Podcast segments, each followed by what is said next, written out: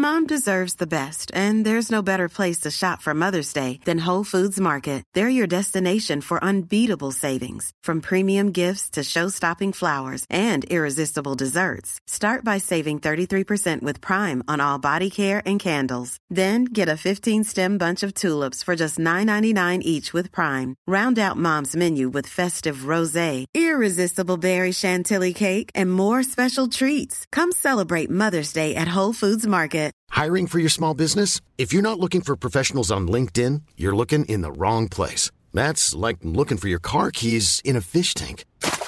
LinkedIn helps you hire professionals you can't find anywhere else, even those who aren't actively searching for a new job but might be open to the perfect role. In a given month, over 70% of LinkedIn users don't even visit other leading job sites. So start looking in the right place. With LinkedIn, you can hire professionals like a professional. Post your free job on linkedin.com slash people today. Hello guys and welcome to episode 14 of Travel Talks, where this week I'm joined by Chris Hamill, who you might know from the popular football YouTube channel Football Daily. Travel has played a key role in Chris's whole life. He grew up in Leicester but has since moved to London. In his adult life, he has coached football to kids in Ghana, studied filmmaking in New York City, and been immersed in football fan culture in India. So this episode really should have something for everyone. It's taken a few years for me to kind of realize how cool and unique that experience was. Even when hmm. I was out there, you know, you sit on the back of a crocodile, you're thinking this is this is stupid, this is mental. I think when you yeah you've got that sense of wonderment and adventure in you're at uni and you think the possibilities are endless. You think that sort of thing might happen every every other year, but it doesn't. And you know, a week later, I'm playing football with him and his mates, like on an AstroTurf pitch, surrounded by the New York skyline, which wow. is still like a sight that lives with me. I lived near the O2 Academy originally, so yeah. it was pretty pretty noisy. But yeah, I left my front door and I was like 50 yards from a nightclub, 100 yards from a, a Caribbean restaurant, 70 yards from a Nando's. I ended up get having like three beers with Carlos Puyol in, in, the in the back garden, and I was just like, "This is absolutely bizarre." And he was like, sat, stood there with his arm around me, like apologising for his English being bad, and I was like, "Don't worry about it, Carlos. Like that, you know that that's fine, buddy." Chris, great to have you on the podcast. Great to catch up more than anything. How are you doing? I'm absolutely superb, thank you, mate. Like I told you earlier, currently on my day off, ticking off some. Uh, pro bono work, let's call it. And now you gave me a month's notice, which is pretty decent of you. So it would have been dreadful form not to be available for today. But uh, I'm looking forward to catching up with you, mate. Yeah, me too, man. Appreciate you taking the time, especially on your day off.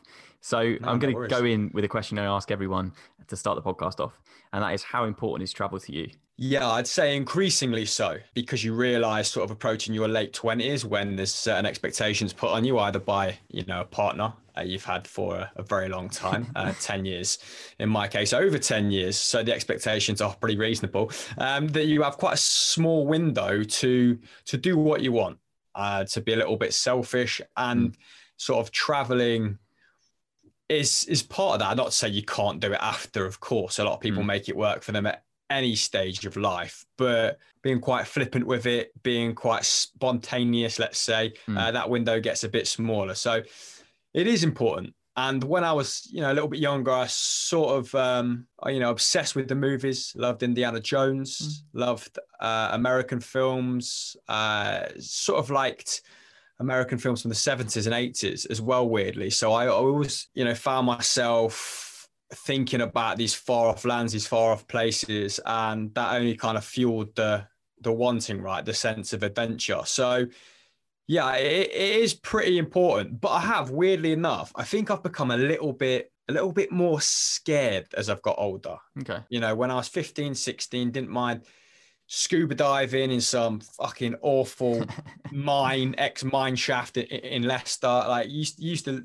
be fearless, and then I think you lose certain people in your life, and you become a little bit more scared. Uh, so it, it, maybe gets harder to like.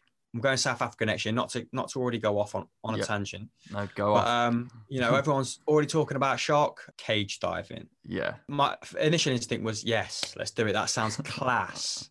but now I'm just inevitably I'm like, the shark's getting in the cage. It's gonna Yeah. be you that that happens to. Yeah. Um, so little things like that, I maybe have more kind of twisted, darker thoughts, which Mm. are harder to wrestle with, let's say. But um, no, important, mate. No, I think that happens when you're a kid. You're just not scared of anything, are you? So to No. take it all the way back to that childhood, what was travel like for you as a child? Did you go away on many trips abroad? Not loads. My dad had a strong affinity with France, so we'd Mm. often find ourselves in France. I suppose the s- strongest childhood memories uh, regarding travel was, was maybe on the English coast. We went on a couple of holidays to see my cousin in Almeria, the southern like tip of Spain, Mm. pretty much, you know, North Africa. A time when it was really undeveloped. You know, I don't think that the football club was in the, the top three divisions, let's say, and it was just like um, quite rural. Uh, so I have some quite s- strong memories with with Almeria as well. You used to own a bar, so you know you'd be introduced to all the regulars. Um, it was 60 meters from the sea. The sea was pretty warm and like pretty volatile as well, which is quite you know fun to play in before Mm. you know you're old enough to learn about things like riptides because riptides will fucking kill you, Alex. Yeah.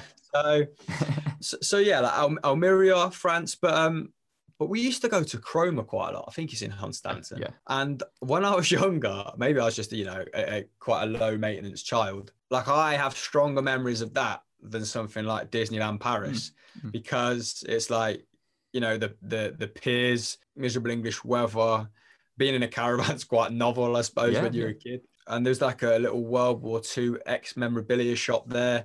I accidentally bought uh, uh bought a hat, not accidentally, um, but didn't realize it was it was from the fascist side Oh, of right. the of of that particular war and wore it, you know, proudly as a as a 10 year old marching through through Chrome of the streets of Hunstanton, not realizing I was um you know, wearing an ex German officer's hat. So Right. some pretty funny memories there. But I just, I, I, I don't know. I just maybe associated that with um, get getting away and, and it just it just feeling like really different. Yeah, so I wanted to move on to a stage in your life which I think came chronologically before we talk about New York, and that's coaching football in Ghana. Is that correct? That is correct, mate. Yeah, way before, way before New York. We'll go chronological then.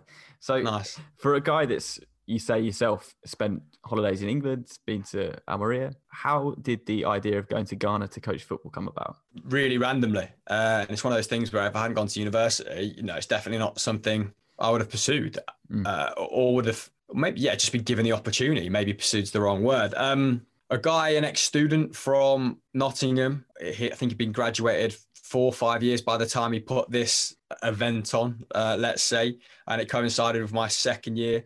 And it was about living with a, family in Ghana for, you know, two, three months, Wow. doing a form of volunteering of, of your choice. So you could kind of tailor make the experience to, to what you wanted to do. And me and my flatmate Sean, roommate Sean were just like, yeah, we'll keep it simple. We'll, we'll coach football. Uh, by the way, they, you know, did not need our minimal footballing expertise. They were absolutely outstanding when we got out there. Like really innovative, uh, really well drilled. Obviously, Ghana is a football nation Yeah. that is steeped, you know, in in great pedigree, great footballing pedigree.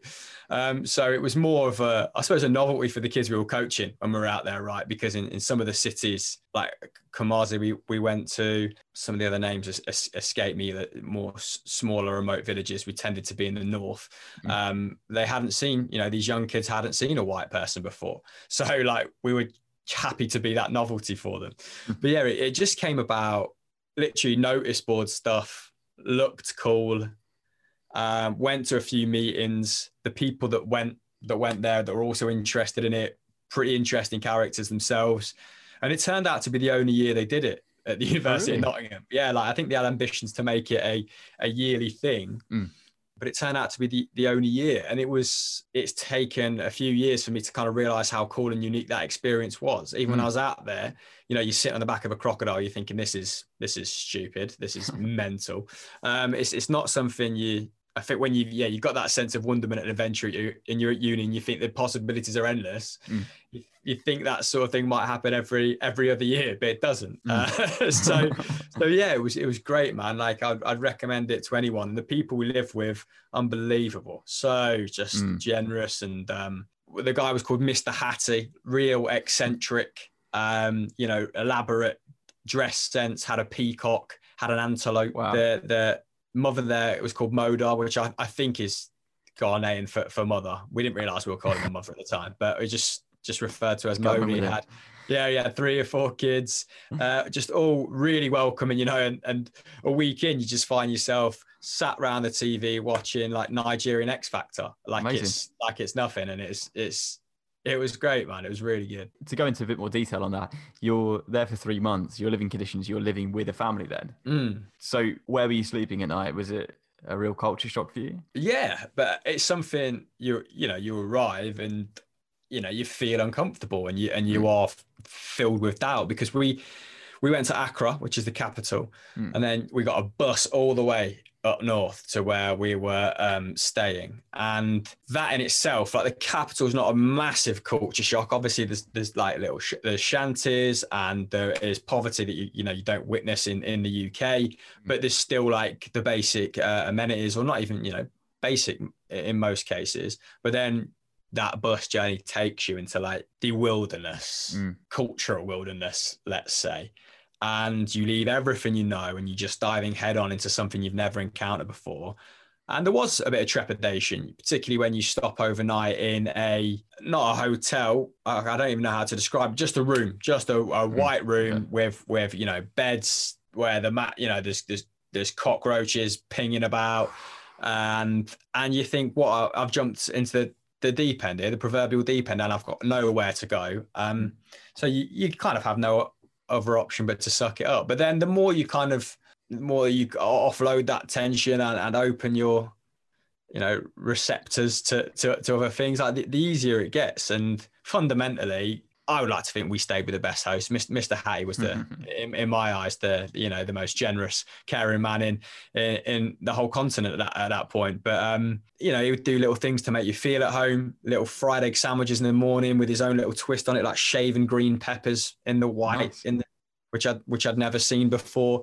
Um, there was a little cheese out there called wagashi that was deep fried in the street, sort of a Amazing. bit like halloumi, Mm. which would kind of fetch on the way home. We'd learn to love. There was a stall opposite us where the woman um, who we used to buy a Coke off every day, and you take the bottles back, right? Because if they return the bottles to the factory, they'd get money for okay. that. Yeah. You know, eventually we just arrived at a deal where she'd just drop six Cokes off at our at our house every morning. Like she'd send one of the kids over, and then we'd send them back with the money. Then we'd bring the bottles back, and Mm. you know, you build a little relationship there.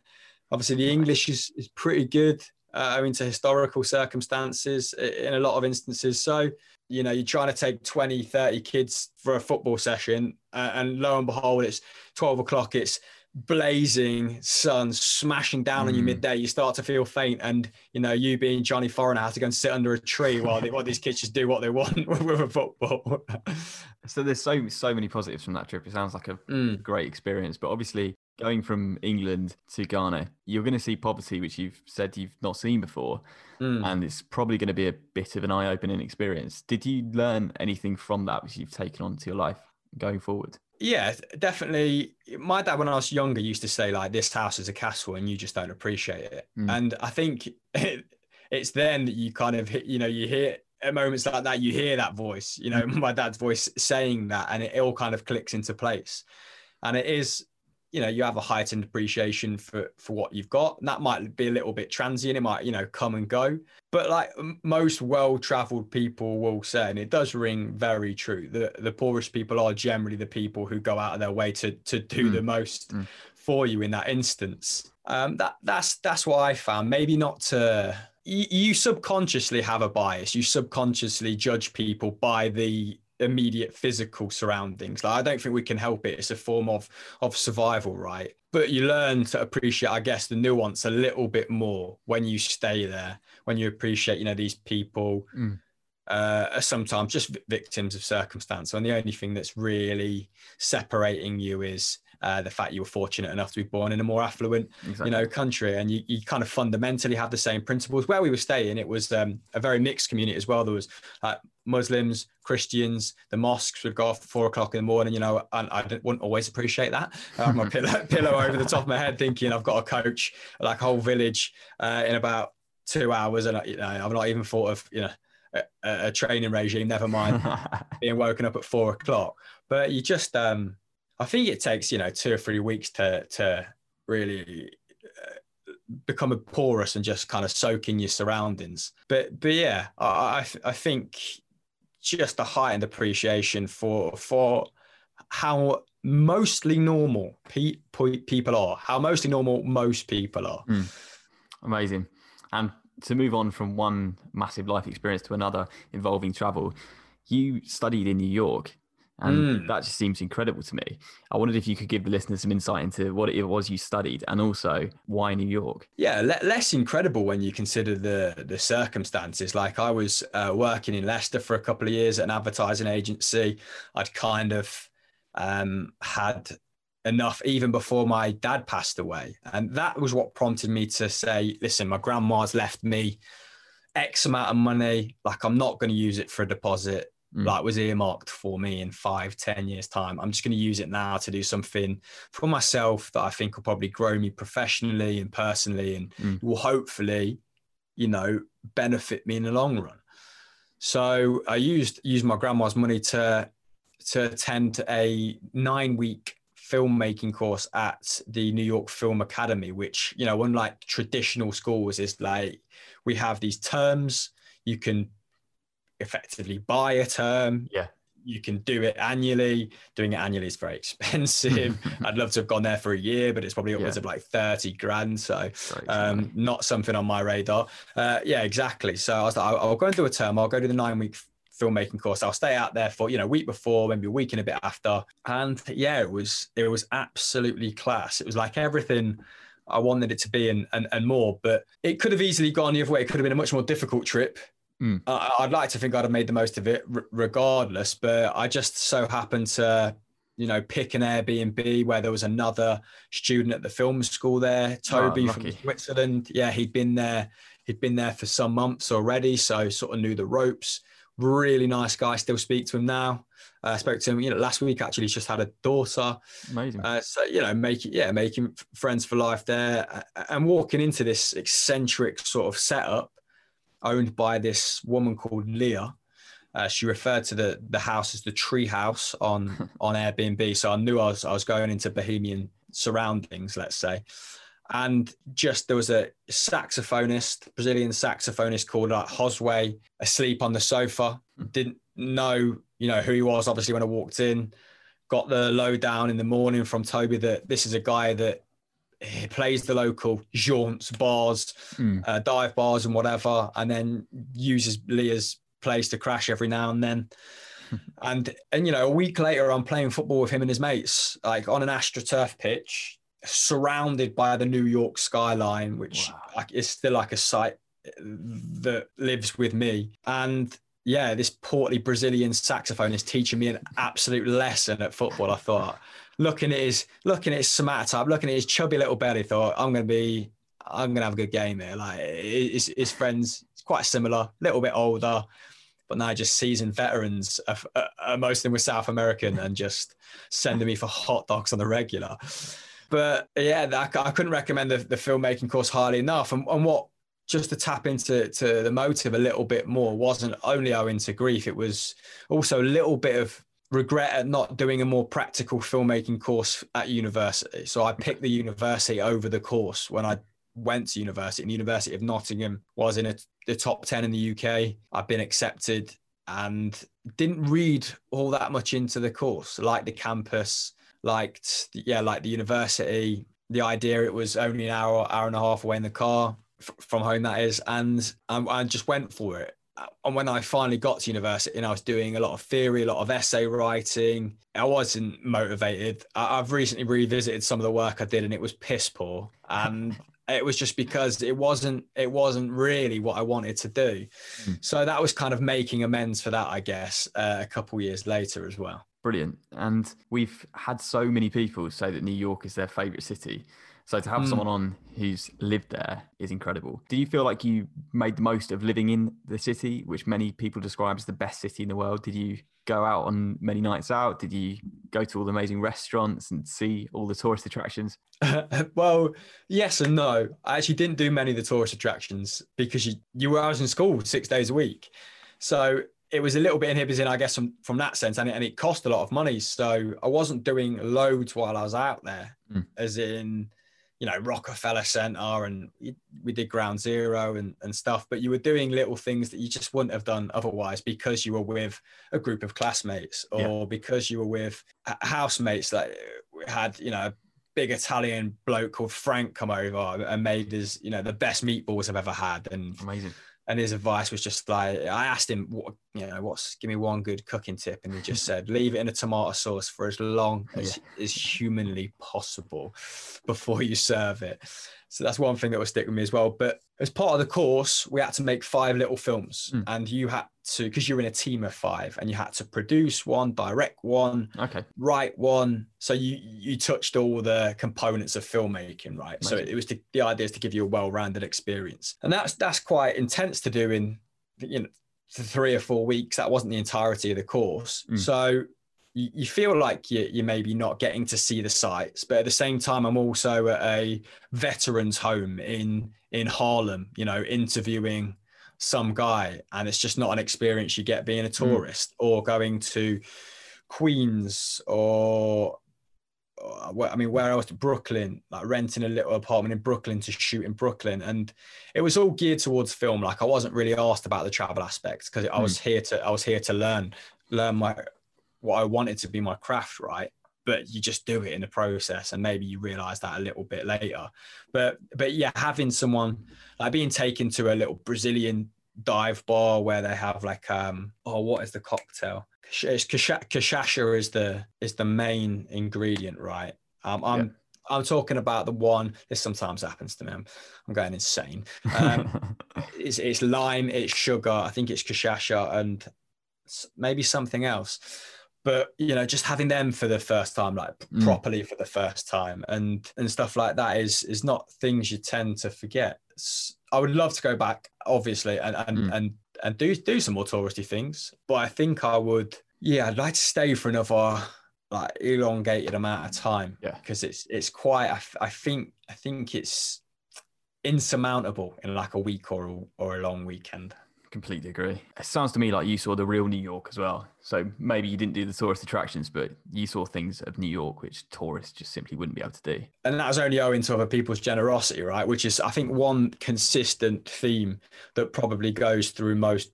I wouldn't even consider myself that well traveled at this point. You know, you meet people who are, who are truly well traveled. Mm. I think they rely on the generosity and spirit of others to enhance their experience, mm. right? So you are kind of you do put yourself in the hands of of, of other people, and if you you know do so willingly, I think more often than not, you you will stand to to benefit from it. Obviously, there's there's horror stories and whatnot, mm. but they they only happen at a, a, a, fraction of the time it would seem. So I just yes say trust trust the natives to to do you a solid more often than not. Lovely. And I want to move on now to Football Daily because it's where most people will know you from. But the origin stories to you joining Football Daily are quite interesting. I've heard you speak about staying on a, a mate's floor when you first arrived in London. Uh. I wondered if you could give us some insight into that first experience of living in London because obviously growing up in Leicester, the yeah. contrast between Leicester and London must have been vast for you. Yeah. I mean, London was straight after New York. So London's the only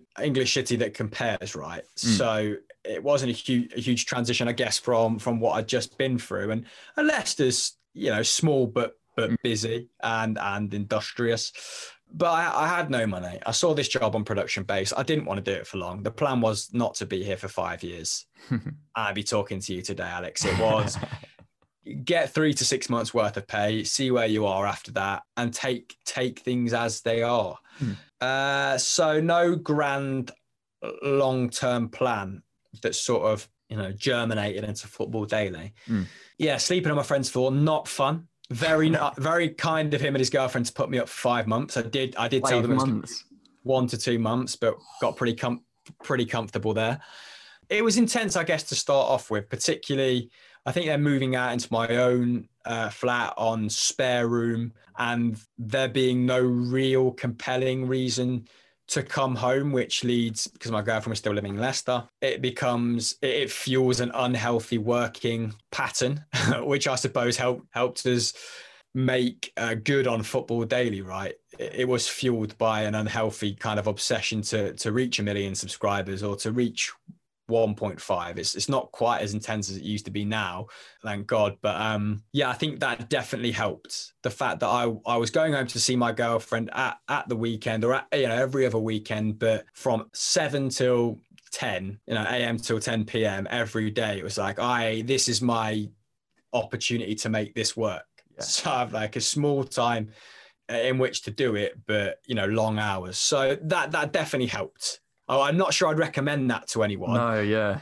I remember seeing you guys working your absolute bollocks off, like grafting into the evening. Maybe we'd come to visit you guys in your office.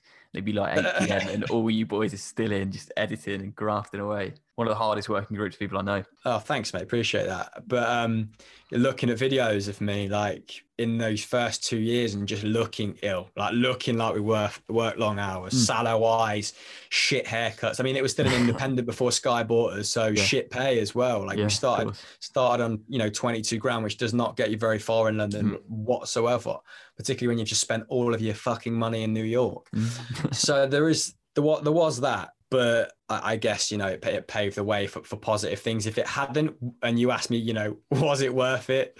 Obviously, that's difficult to gauge. I'm just fortunate enough that it did go our way. So yeah the start was yeah it was, it was rough but i think most most small independent companies have a story like that right? Absolutely. And of course london like new york is one of the greatest cities in the world. Big time. I think yeah everyone would agree that. What would you say is your favorite thing about living in london? It's a good question it's a very good question because there's a lot of things i don't know whether that is this is indicative of like the cynic that I've become, but the things you don't like about London spring to mind quicker, which is like the rent, the commuting. But like I just the variety like you don't get the variety anywhere else. And mm. contrary to you know twitter and the news it does just coexist most of the time absolutely perfectly. I i remember telling my mum that i was going to live in brixton and she was absolutely mortified because the the version of brixton she was imagining me living in was um, a volatile one from from the 80s where you know riots happened yeah well, i don't know if if they happened regularly, but when they did, they were, they were, they were big, weren't they? Mm. And I didn't have the, any any preconceptions, and just went down there, and I've I've not, you know, still live in the area. Mm. Five years later, and absolutely love it. And Leicester had a huge Indian population, and it's it's got a big, you know, it's fairly big Polish population, a Somalian population, um, but never like a Caribbean one. Mm. So that that was a fairly new to me and interesting to learn and just to be immersed in you know the market culture of Brixton and the the culinary delights down here, mate. Like it's you can leave your front door and I lived near the O2 Academy originally, so yeah. it was pretty pretty noisy. But yeah, I left my front door and I was like 50 yards from a nightclub, 100 yards from a, a Caribbean restaurant, 70 yards from a Nando's. Everything. I think that's that's a good sort of distillation of London. Yeah. You go from you go from going to the the horse and trumpet in Leicester, you know, one of your mates picks you up. It's the nearest pub. It's 20 minutes away. There's mm-hmm. nothing much else to do. You go from that to having everything at your fingertips or yeah. everything being half an hour away. And it's, it does take you a while to, to, to, to be in a position to take advantage of that, unless you've got rich parents, etc. Yeah so you kind of have to you know you're like looking through the the glass so to speak to start off with like oh look at those cocktails they look nice at 12 pound a cocktail i will not be buying yeah. you know one of them uh, until i have been promoted three times um, so yeah you kind of have to grit your teeth and, and bear it but uh, i imagine it's an even harder city to to like live in or come up in um, there is advantages from you know i think from you know coming from leicester to to london mm. yeah it's it's the I, I, I love the intensity and the variety, mate. Unrivaled. Absolutely. Mom deserves the best, and there's no better place to shop for Mother's Day than Whole Foods Market. They're your destination for unbeatable savings, from premium gifts to show-stopping flowers and irresistible desserts. Start by saving 33% with Prime on all body care and candles. Then get a 15-stem bunch of tulips for just $9.99 each with Prime. Round out Mom's menu with festive rosé, irresistible berry chantilly cake, and more special treats. Come celebrate Mother's Day at Whole Foods Market. Burrow's furniture is built for the way you live. From ensuring easy assembly and disassembly to honoring highly requested new colors for their award-winning seating, they always have their customers in mind. Their modular seating is made out of durable materials to last and grow with you. And with Burrow, you always get fast, free shipping. Get up to 60% off during Burrow's Memorial Day sale at burrow.com slash ACAST. That's burrow.com slash ACAST. burrow.com slash ACAST. Hey, Dave. Yeah, Randy. Since we founded Bombas, we've always said our socks, underwear, and T-shirts are super soft. Any new ideas? Maybe sublimely soft. Or disgustingly cozy. Wait, what? I got it. Bombas. Absurdly comfortable essentials for yourself And for those facing homelessness. because one purchased equals one donated. Wow, did we just write an ad?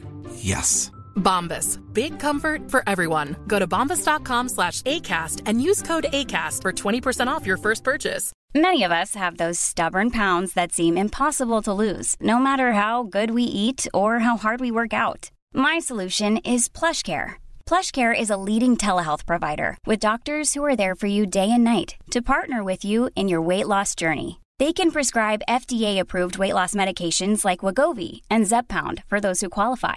Plus, they accept most insurance plans. To get started, visit plushcare.com slash weight loss. That's plushcare.com slash weight loss. And of course, travel has played a big role in your working career as well. So, with Football Daily, you've been fortunate enough to travel to so many different locations. And before this, I just uh, made a list of all the different places you've been. So, interviewed Oblak and Griezmann in Madrid, Yeah. Puyol and Del Piero in Bali, Yeah. Thomas Müller in Munich, and interviewed Virat Kohli in Goa. I wanted to ask you, is there anyone I've missed? Firstly, because that's an incredible list. I think I think Oblak and um, Griezmann. Griezmann wasn't an interview, by the way, because he didn't speak English. So I got like a photo with him, and then they were like, Oh, "Is there anything else?" You, yeah, they were like, "Is there anything else you want to do?" And we were like, "No." actually, actually, no. We said we actually got him to do a swipe up thing on Instagram, okay, nice. and he was absolutely delighted that we weren't doing an interview with him. Like so much so that he was like rubbing my shoulders on the way out, patting me out, Really? and I was just like, "Yeah," because Wow. he was. Because it was just like a little break in his schedule. There was, there's nothing we could do for him. I wish I could speak fluent French, but I can't Yeah. there's yeah, there's been there's been several less glamorous ones as well. Yes. You know, interviews in in Bournemouth, getting off at Bournemouth train station like with a cameraman, thinking you know holding a tripod and a bag, like where the fuck do we go now? Um, uh, and Wolverhampton, but yeah, you're right, very very fortunate. And again, wh- while when you're doing them, those interviews, sometimes like I regret how how stressed I was doing them, right? Because you're so fixated on getting the content in the bag, you know, getting it saved to a hard drive, multiple hard Yeah. drives, uh, making sure it's in focus, making sure the sound's gone fine, making sure you've got the brand messaging in, making sure you've not made a tit of yourself. Like the worst one we did was was in Marseille with Balotelli. Like Okay. we were promised five, ten minutes of Balotelli, and he just didn't know. And they were just Right. said, "Can you, you know, can can you do it now?" And we just sat there with the equipment, like, "What what do you mean? Can we do it now?" And it was the worst conditions to shoot an interview in. But we also did uh, Hegerberg, the the the Ballon d'Or winner, the the female uh, Ballon d'Or winner, and Mm. she was lovely, man. She was such a, a nice a nice woman. That kind of made made up for the Balotelli fiasco. But also a lot of those opportunities we had to carve out for ourselves, and they are quite bizarre how we got to them. Like Pat had a friend that worked at Allianz. Allianz had like ten minutes with Thomas Muller, and we got half of that time. Uh, and it was yeah, so bizarre, bizarre how we got there. But each of them little trips are my like it feels like kind of recognition or justification for you know all the all the hard work you put in because they are the cool little marks milestones you remember for sure Absolutely. Is traveling with work something that you enjoy? i wish i enjoyed it more Hmm. like it was like um so like i said previously a little bit anal, obviously like to be in control, like to be organized, and traveling to shoot something doesn't necessarily facilitate that. Mm. I mean, when we went out to Indonesia as well with work to to do the whole uh, Heineken thing, and the whole time I think Heineken also own what's the San Miguel, right? Yes. They own San Miguel, and I knew that San Miguel were looking for a Europa League partner while we were out there. So obviously, I spend most of my time trying to convince the guys that they should opt for Football Daily as part of their Europa League partnership with San Miguel. I think it ultimately ended up going with Copenhagen, classic.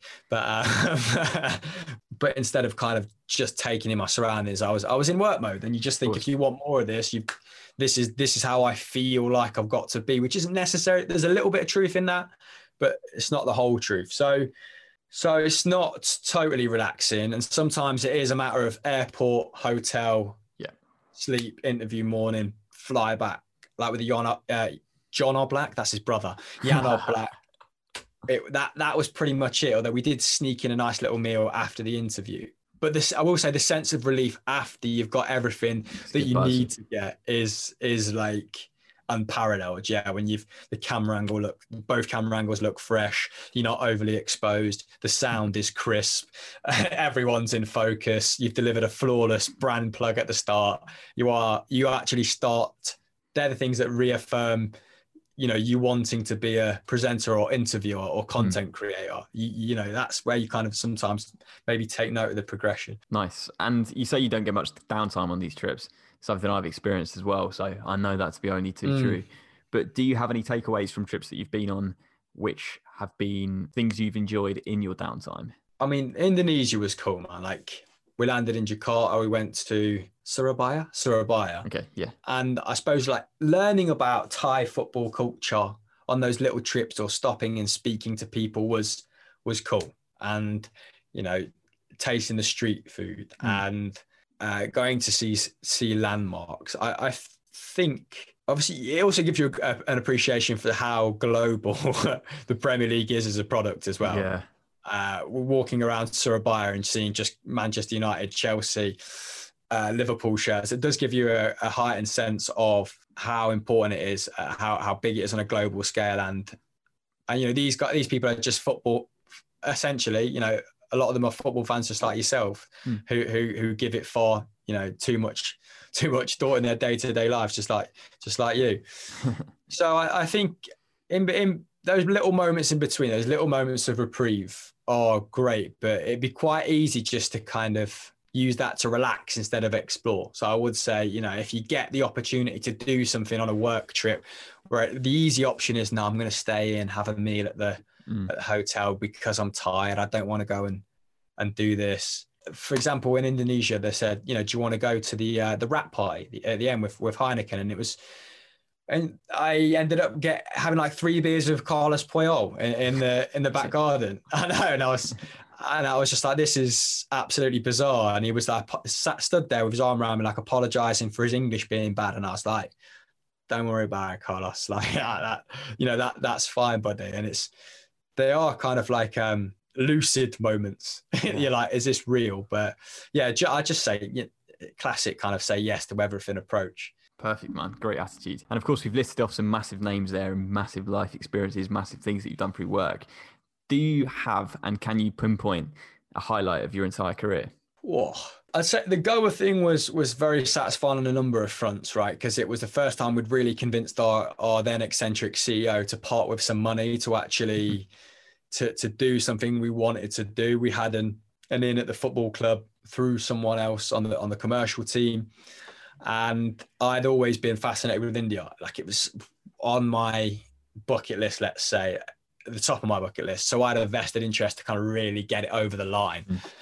And we ended up only, you know, flying 11 hours to go somewhere for three days is a trip in itself. S- So I would love to have gone out there for longer. And Goa's actually, it's still very, retains a lot of its, uh, you know, im- imprints from like colonialism. So, you know, there's a Portuguese colony for a long, long time, s- uh, strong elements of Catholicism still out there. You see it in the architecture, you see it in, in, in various other walks of life. So it's kind of like India light because there's a Western, there's a Western hint about it. and there's also a large Russian population out there as well.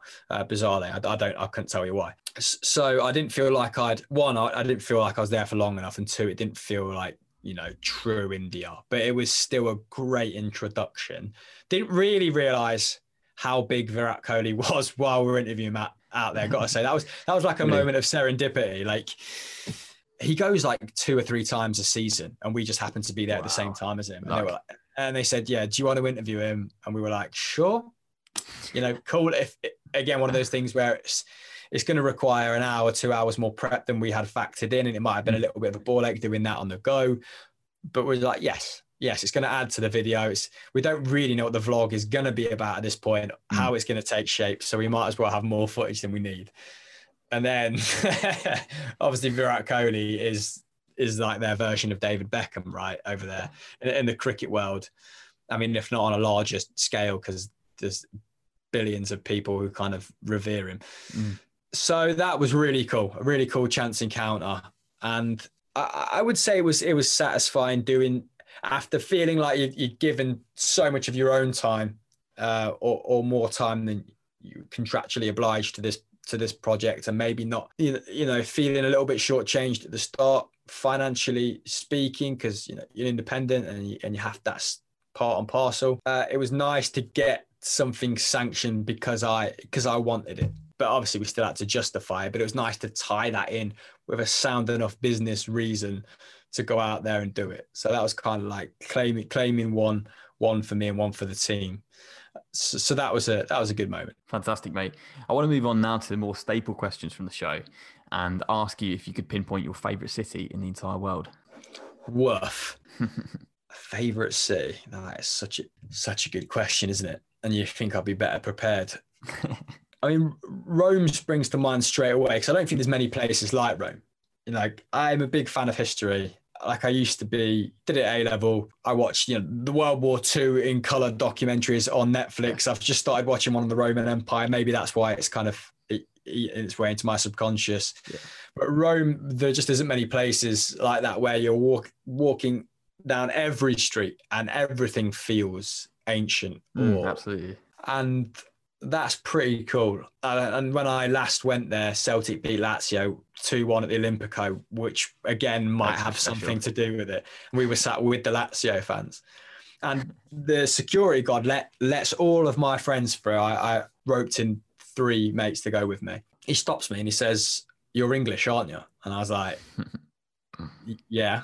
And he said, Are you a Celtic fan? And I was like, of all the people, like I actually asking the one person who's a Celtic fan, are they a Celtic fan in the group? And I just like, well, can you smell it on me or something? What's, what's this all about? And I said, no, I'm just a, I'm actually studying here and I just came to sample the atmosphere. Oh, uh, and as such, he, you know, he let me in. We were stopped a few times by the Lazio fans to say like, oh, where are you guys from? And when you say London and Leicester, you know, in a, in a, in a London and Leicester accent, it's not too hard to convince people otherwise. So, I mean, I, am sure if I'd said I'm from London in a thick Glaswegian accent, it might have been a problem.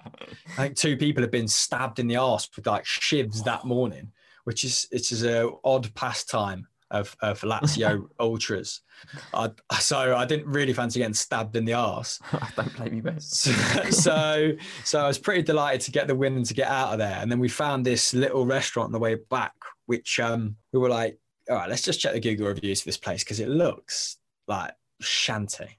It's a tarpaulin just nailed to the side of the house basically and it was it was like 4.8 on google wow. reviews from 5000 reviews wow. and we were we were sat there saying to ourselves have we just stumbled across a past the yeah. gold mine and it was unbelievable so everything about that trip sort of you know came together yeah i, I think I, I think Rome's probably a good candidate for that. Brilliant.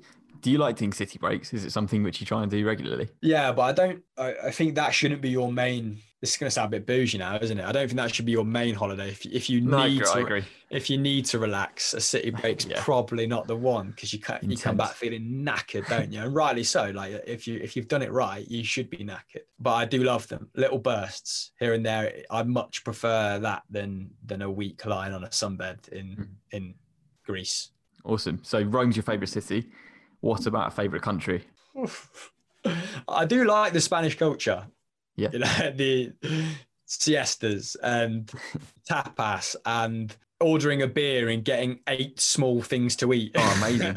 in the south, along with that. I think it's only in the south that they still do that. Yeah. Fiscally, it doesn't really make sense. I guess, I guess they might not do it now with, with, with COVID and that. But, but yeah, being in the south and there's and there's still loads of um that that, that culture is pretty prominent. It is cool. So so Spain's definitely up there. I need to have a think. Favorite country. I also am much more amenable to the to the French than a lot of British people. Like Okay. I don't I don't understand the, the general problem with them. or in the north, yeah, maybe a little bit more standoffish. In the south, a bit more wily, a bit more vibrant. Like Marseille was a pretty cool city. You know, a little bit edgy as well. Yeah. It's impossible to say like this the states as well. It's effectively fifty small countries. Yeah, really I'm. I'm, I'm, I'm going to go for s- Spanish culture. uh, Yeah.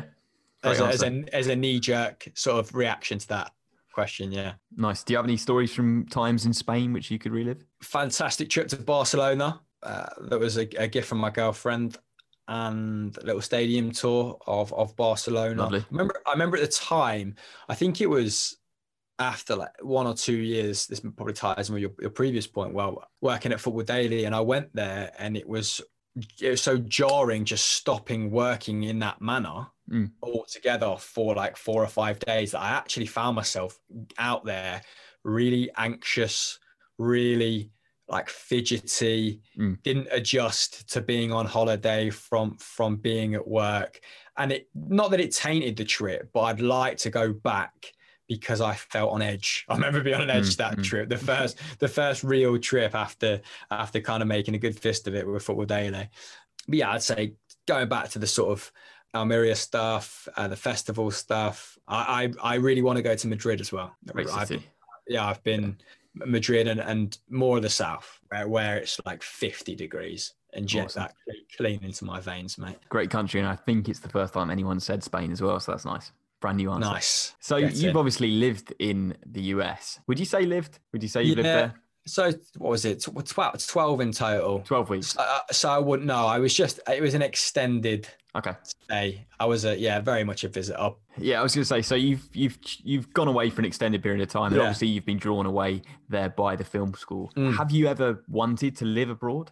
Has that ever been something which has been on your radar? So yeah, originally university, um, I, I my original degree was film with Chinese studies with a year Okay. with a with a view to doing a year in China. Wow. And then I was absolutely tragic at Mandarin because I was playing eight hours of FIFA a day and practicing Mandarin for about 37 minutes before I gave up with it. Like one small flick of the wrist changes a a, a symbol from mum to horse, and I just uh, the the intricacy was just doing my you know doing my head in. Um, Why Mandarin? it goes back to this kind of like sense of adventure. And when I was looking at the courses, I just thought how out there Hmm. and that appealed to me and it felt like that would be if if i could sort of master or you know, the basics of the language that that puts you in such good stead career wise Mm. Because it's such a you know it's still quite unique to be able to speak mandarin uh, in europe i guess comparatively speaking and yeah i wasn't i wasn't ready or disciplined for how hard it was i was it was a complete and complete and utter failure. and I dropped it. Like I dropped that bit of my degree just to go uh, straight film after the first year, after my soft fail in, in Mandarin. So have you ever been to China? No, no, No, it's, it, something it your didn't materialize. Maybe it scarred me for life. I'd like to. So a, a close friend of mine is moving to, to Hong Kong. I know that's not strictly China, Hmm. but um, I, I, I anticipate going to Hong Kong next year to see him. So that that would be quite nice to yeah to get that one in the bag. Awesome. And um, food, obviously, a massive part of why people travel, massive part of the cultures in different countries too. Would you consider yourself a foodie? Mate, do you watch Somebody Feed Phil? Some, but no, no, On I've seen it. I've seen it on Netflix Oh, mate. You need to get you need to get Yeah, on it It's so good. it is so good. Obviously, this this like nervish, nervish, nervous, like elderly Jewish man, and at, at first, as such, you think maybe this is a show for like my parents. Yeah. But it's actually class. It's so so good. Like me and Lauren absolutely inhaled it, Awesome. and as as such, I think it's made me want to tie in food a little bit more with travel Awesome. before it wasn't really a a motivation. Mm. You know, it was it was I'm open to trying the native delicacies, but didn't really like you just said for a lot of people that is a main driver. For me, it wasn't you know wasn't wasn't really a, a big deal. I got to say when I went to Lisbon, the food there was incredible Oh, so good, isn't it? because so fresh, and you're like, mm, do I want like a like sardines? Like sardines are a bit like I've had them in a cone in chroma. They're gnarly. I don't want them. Why does this guy keep offering them to me, saying they're the best thing on the on the menu? You have them, and you're like, ah, like I've never tasted like sardines like that before. so yeah, Lisbon, incredible. Obviously, the Time Out Food Hall there, Amazing, isn't it? yeah, class. Uh, obviously the the natas. Did you have the natas while you were out there? Yep, yep, absolutely. Yes, It has to be done. Just like four in one go. Yeah. Just decadence, mate. Pure gluttony. Put about yeah six like pounds on while I'm out there. Pounds? Do, do English people say Yeah, pounds? I reckon we can go pounds. Yeah. I've been watching too too much somebody feed Phil. Yeah, and Reykjavik. Actually, have you been to Iceland? Have you been to Reykjavik? No, I've never been to Iceland. Never. I, I seem to be kind of drawn to the the warmer countries. Mm. I kind of do not deal well with being cold. So as a Yeah. result, I've, Oh, I've actually never been to. Scandinavia. Um, so that's definitely somewhere I need to go. I feel like, especially doing this podcast as well, people kind of come on with the expectation I've been everywhere, and there are very many gaps in my in my list of places to go. So, would you recommend Yeah, Re- Reykjavik? got those ambitions though. Yeah, Reykjavik was it's expensive. It's expensive, Mm. so you have to kind of bit more pre-planning to to make sure you're not getting your pants absolutely pulled Yeah. down when you when you get there. Like the where we were staying was like half an hour from the airport. And one taxi wanted to charge me ninety pounds to take me there, and I was like, "I will fucking walk, mate, Yeah. before I pay you ninety pounds." so, I, and like two coach tickets there were like thirty six pounds. So you know little things like that there are there are little traps to av- avoid because it is an expensive country because it can afford to be right mm.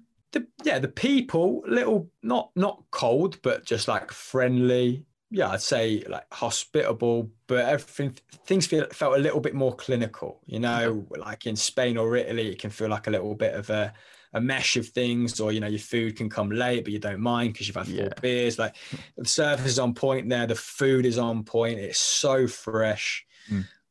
uh, everything just like the the air is crisp the water's cold like it's one of it's one of those ones where if you want a total gear change it's really nice it was the same in, in copenhagen actually copenhagen the food was fucking spot on man So, you've obviously spoken about Lisbon, Reykjavik, and now Copenhagen. Where would you say it's the best place for food that you've ever been? i'm gonna go copenhagen you know Okay. late entry late late entry What kind of foods? it's just I'm not I'm not a foodie, so I couldn't tell you what like clashes of, Okay, of yeah. cuisine that they were or anything. But there's I think there's a bit of a, a movement out there now, particularly around like brunches, really elaborate mm. brunches, and we've got some good recommendations. I, w- I will say that, but you know, you go to one of these brunches, and then there's there's a big like craft brewery movement out there as well now, and you you're, you're around the corner from a big tap house, and and you can sort of see out the whole day, you know, eating and and drinking, Amazing. and they're within 50 yards of one another. so the public transport's really good in Copenhagen as well. And I just remember uh, the best scrambled eggs I've ever had. I, and I'm a huge egg fiend, even though apparently I'm allergic to them. Hens eggs doesn't matter. Doesn't matter. I'm like Patrick Severn, mate. I'm allergic to them, but I'll continue to eat them. The best scrambled egg I've ever had, Copenhagen. Just like. What's so special about them? Fluffy. I are just magical because it's so it, it's it's it's they're easy to do hard, but hard to elevate. Right? Uh, did I say you know they're yeah they're easy to easy to mess up. Sorry, and, and hard to elevate. But this yeah this place so dainty and the te- the and the combination of, of foods was just was just unreal. Uh, it's, it's it's a little bit more like scientific, I Okay. suppose Yeah, yeah, yeah. I get that. like yeah it's it's a little bit like what's you know like bloody heston, Is, is, is there like food deity or something like they've taken all their nods from him yeah So, is is there a holiday or place or trip that means the most to you? another good question another really good question means the most because it's just not that's not the best is it No. I think probably South Africa last year with with my closest friends. So there was seven seven of us, and the main reason we went out there is because um, it was it tied in with one of my mates' mum's fiftieth, and she wasn't very well, and it's sort of going to be her last birthday. Uh, and sort of being introduced to their family, um, their close friends was, was really nice. You know, some touching moments. I don't I don't speak to them still, but I'm like they're going back then next year to get married, and I'm you know really looking forward to, to seeing some of them. Particularly this this old guy called Mark fought in the in the Boer Wars. Some of his political views, you know, not so great, but we but still a great drinking buddy, which I feel like that could be said about a lot of South African people, to be perfectly honest. Completely generalizing there, but um, that was a like a holiday that I was able to, you know, save for, mm. plan for, take quite comfortably, knowing that work was going to be okay in the background, taken care of. We've got a good team who know what they're doing, and it was um, like a really relaxed trip nice pace, went on safari for the first time, and there was nothing. Maybe like using that Barcelona trip, I felt really anxious as a, as a reference. It was like completely the other end of the spectrum. I mean, when I lost our Airbnb key and we had to go and stay in a hotel there was like 300 pounds sleeping for like for four hours oh. in uh, in in Cape Town. You can't you can't be wandering around the streets uh, in Cape Town looking for somewhere to stay at, at four o'clock in the morning as, as four as seven very pissed up you know british people. So it's my fault. I was like stick it on my card. Literally slept there for like two and a half hours and yeah set me back a fair whack. On the very last night before we flew out ah. flying home with that feeling hanging. So it ended in complete dismay but it's a funny story now to, to, to touch upon. But uh, that that was a that was a pretty special trip yeah. Amazing. What's it like to go on safari then? In- incredible uh, you kind of run out of superlatives for mm. being that close to an elephant, right? You just feel like Richard Attenborough. You feel like an explorer. Richard, David, David Richard's David his brother. I'm, you know, I went to film school. I feel like Richard. So yeah, seeing those animals in the flesh, great. I mean, we were doing things like putting our head out the window, which is apparently a big no-no. Um, I can't think. Well, I can't think why. Yeah, but you don't feel. You feel like you're driving through the wilderness, and and this road and these loose structures that you know punctuate the wilderness every thousand meters mm. means that you're safe and you're not. Like some woman was apparently dragged out of a car by a cheetah. Bloody hell. And then there's me like catching the breeze in my hair like a fucking dog. so yeah, there's definitely you learn your safari decorum before you go, so you don't end up on a Facebook page. I think there's like there's Facebook pages pages dedicated to stupid people on Safari, which I'm sure I qualified for big time. but abs- absolutely incredible. Um, it's the first time I've probably played golf and really, really enjoyed it as well. Okay. Yeah, I had like the perfect round of golf out there. Oh, really? Beat, beat two people that golf all the time. I'm just like every, you know, three, four months maybe probably not even that, and had glorious greens, smashing it down the fairway, down down Amazing. the middle, driving the golf buggy around, and and and just you know basking in the 30 degree heat. Yeah, it's class. Sounds like a dream. Let's keep it positive then. Um, before we go and find the negative aspects of travel. Love it. Where is a place that you could always get back to? Lake Tahoe in California. Okay. That was that was a bit being a lad from Leicester. So I, I don't know why our school, our school, the school I went to is now shut down as a like somewhere that takes year 10 and 11 i think it's a specialist sixth form college now. It was like it was not a great school. It wasn't a bad school. Mm. and there's some really good teachers there but it wasn't great you know a little bit underfunded served a lot of uh, rough areas. But they put on i think it's probably the teachers because they got to go unbelievable trip. Yeah yeah.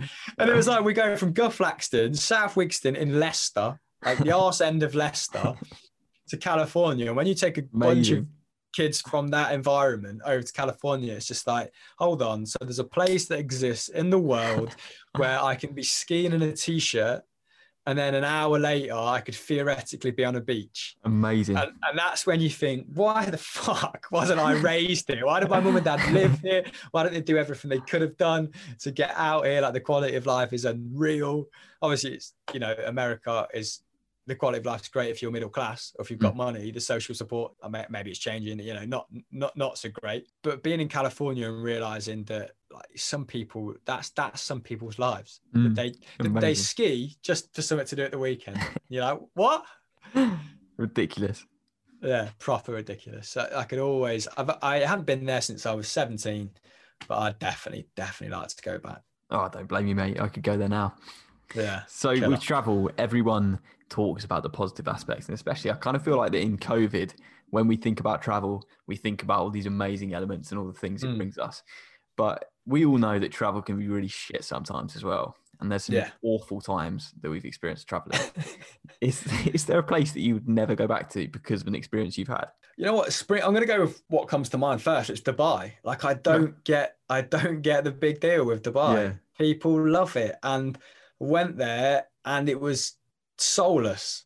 It was to see my girlfriend's sister graduate. She worked for Fly Emirates, so admittedly, we didn't do the cultural stuff. If there was cultural stuff to do, went to Mm. Kite Beach, went to Souk Madinat, I think it was called, which was which was the coolest part. But um, yeah, it's it's it's like a country in the Middle East trying to I don't know build the the the most glamorous aspects of US and Western Europe, Mm. like in in in that state, right? And as such, like nothing really felt authentic to me. Mm. Uh, and I was just thinking, like, people were clamoring to get out here, and I'm, I'm I feel fortunate that I'm here, that I've got to witness it, Yeah. sample the wares, but I just would not spend the money it takes to get back out there, mate. Yeah, no, I get that, mate. I, I do agree with you. And to finish us off, a bucket list. Do you have a bucket list, first of all? I've actually, I've in lockdown, the second lockdown, I think because I want to plan, you know, next year, Yeah. I want to feel like there's going to be a sense of wonder and Yeah. event next year. I've started to, I've started to bank some places I want to go to in my head for sure. Awesome. And what tops that list? At the minute, it's it's still Brazil. Okay. Awesome. I'd like to tie in a, a trip to Argentina as well. You know, sample those steaks, yeah, they they are the red, place to red barbecue, meaty, red meaty culture out there that, that that appeals. And Japan. So th- it's probably those three at the minute. Well, thank you, Chris, mate. It's been an absolute pleasure talking to you. So many amazing stories. And Yeah, thank lovely. you very much for taking the time to come on as well. I really appreciate it. Nah, mate, my pleasure. Thank you for uh, inviting me on. So there we go. That was episode 14 with Chris Hamill, and it was fascinating to listen to Chris talk about the role that travel's played in his life. I really hope you enjoyed it, and if you did, why not reach out to me on Instagram at Travel Talks Podcast? I love hearing from everyone and interacting with you guys, so just leave me a comment or send me a direct message. And if you want to go one step further, you can always leave a review for the podcast on Apple Podcasts. Getting new people to listen to the podcast is really, really difficult at these early stages, so doing this helps bump us up the charts and reach new listeners. So if you could do that for me, that would really mean a lot. Thank you guys, as always, for listening, and next week I'll be back with another amazing guest. Mom deserves the best, and there's no better place to shop for Mother's Day than Whole Foods Market. They're your destination for unbeatable savings, from premium gifts to show-stopping flowers and irresistible desserts. Start by saving 33% with Prime on all body care and candles. Then get a 15-stem bunch of tulips for just $9.99 each with Prime. Round out Mom's menu with festive rosé, irresistible berry chantilly cake, and more special treats. Come celebrate Mother's Day at Whole Foods Market. Planning for your next trip? Elevate your travel style with Quince. Quince has all the jet setting essentials you'll want for your next getaway, like European linen, premium luggage options, buttery soft Italian leather bags, and so much more. And is all priced at 50 to 80% less than similar brands. Plus, Quince only works with factories that use safe and ethical manufacturing practices. Pack your bags with high-quality essentials you'll be wearing for vacations to come with Quince. Go to quince.com slash pack for free shipping and 365-day returns. Imagine the softest sheets you've ever felt. Now imagine them getting even softer over time. That's what you'll feel with Boll and Branch's organic cotton sheets. In a recent customer survey, 96% replied that Boll and Branch sheets get softer with every wash. Start getting your best night's sleep in these sheets that get softer and softer for years to come. Try their sheets with a 30-night guarantee. Plus, get 15% off your first order at bollandbranch.com. Code BUTTERY. Exclusions apply. See site for details.